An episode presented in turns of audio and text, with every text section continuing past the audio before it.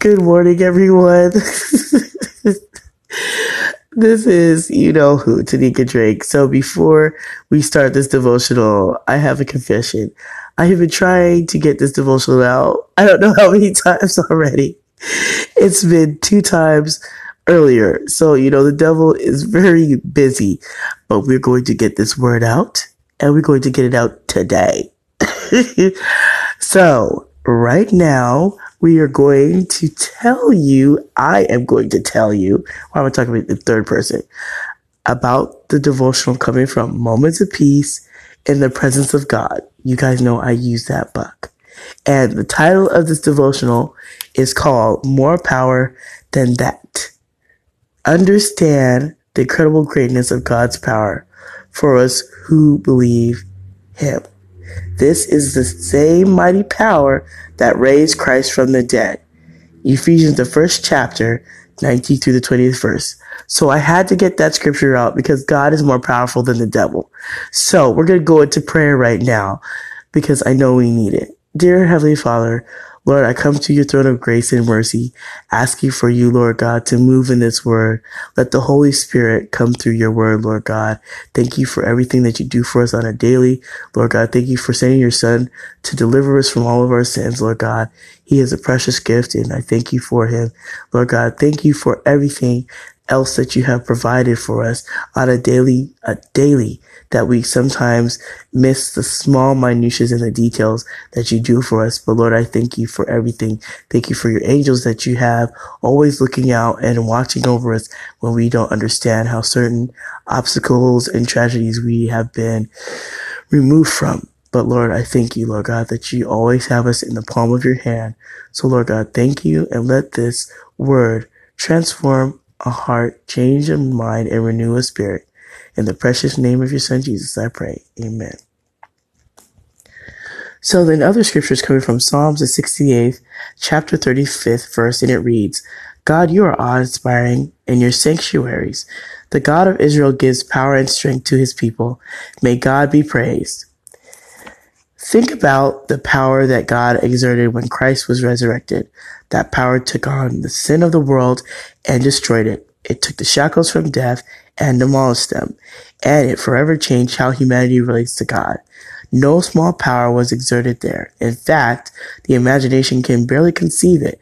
Yet it is the same power that has been given to help you in every need.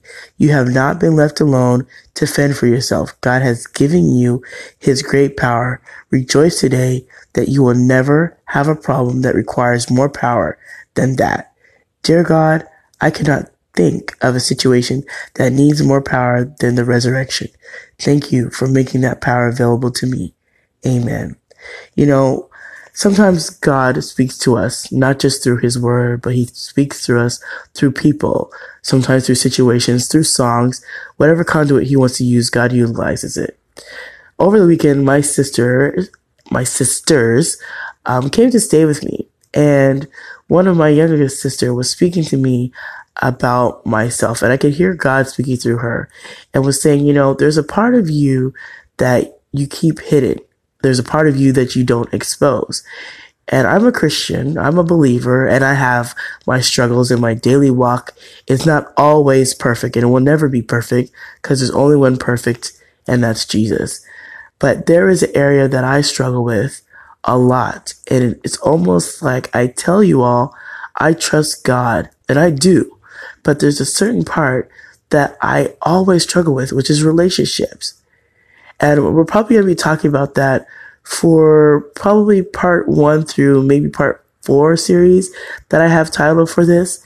And I have to open up to God to let him, to let him in because, you know, I can trust him for finances. God, I don't know how to make a payment, but you got this.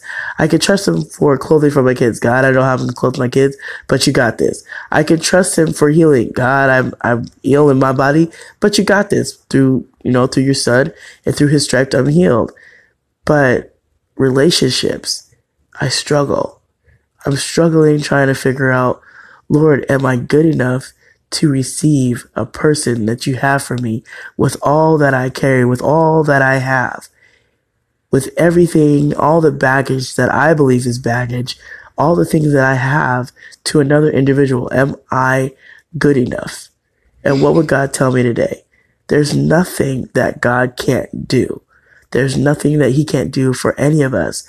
And sometimes we want to, we want to compartmentalize God and give him some of us, but not all of us. And God needs all of me. He needs all of me in my entirety.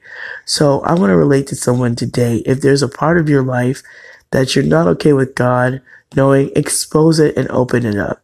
Because you know what? Sometimes God will work in that area and he's trying to work in that area, but we're trying to hide it from him. We're trying to do it ourselves. We're trying to perfect it. We are trying to hold it down and think that we can do it by ourselves. And God works in relationships as well.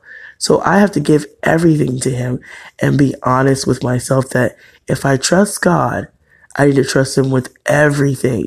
And that includes relationships. And I could tell you guys that that can be a scary thing.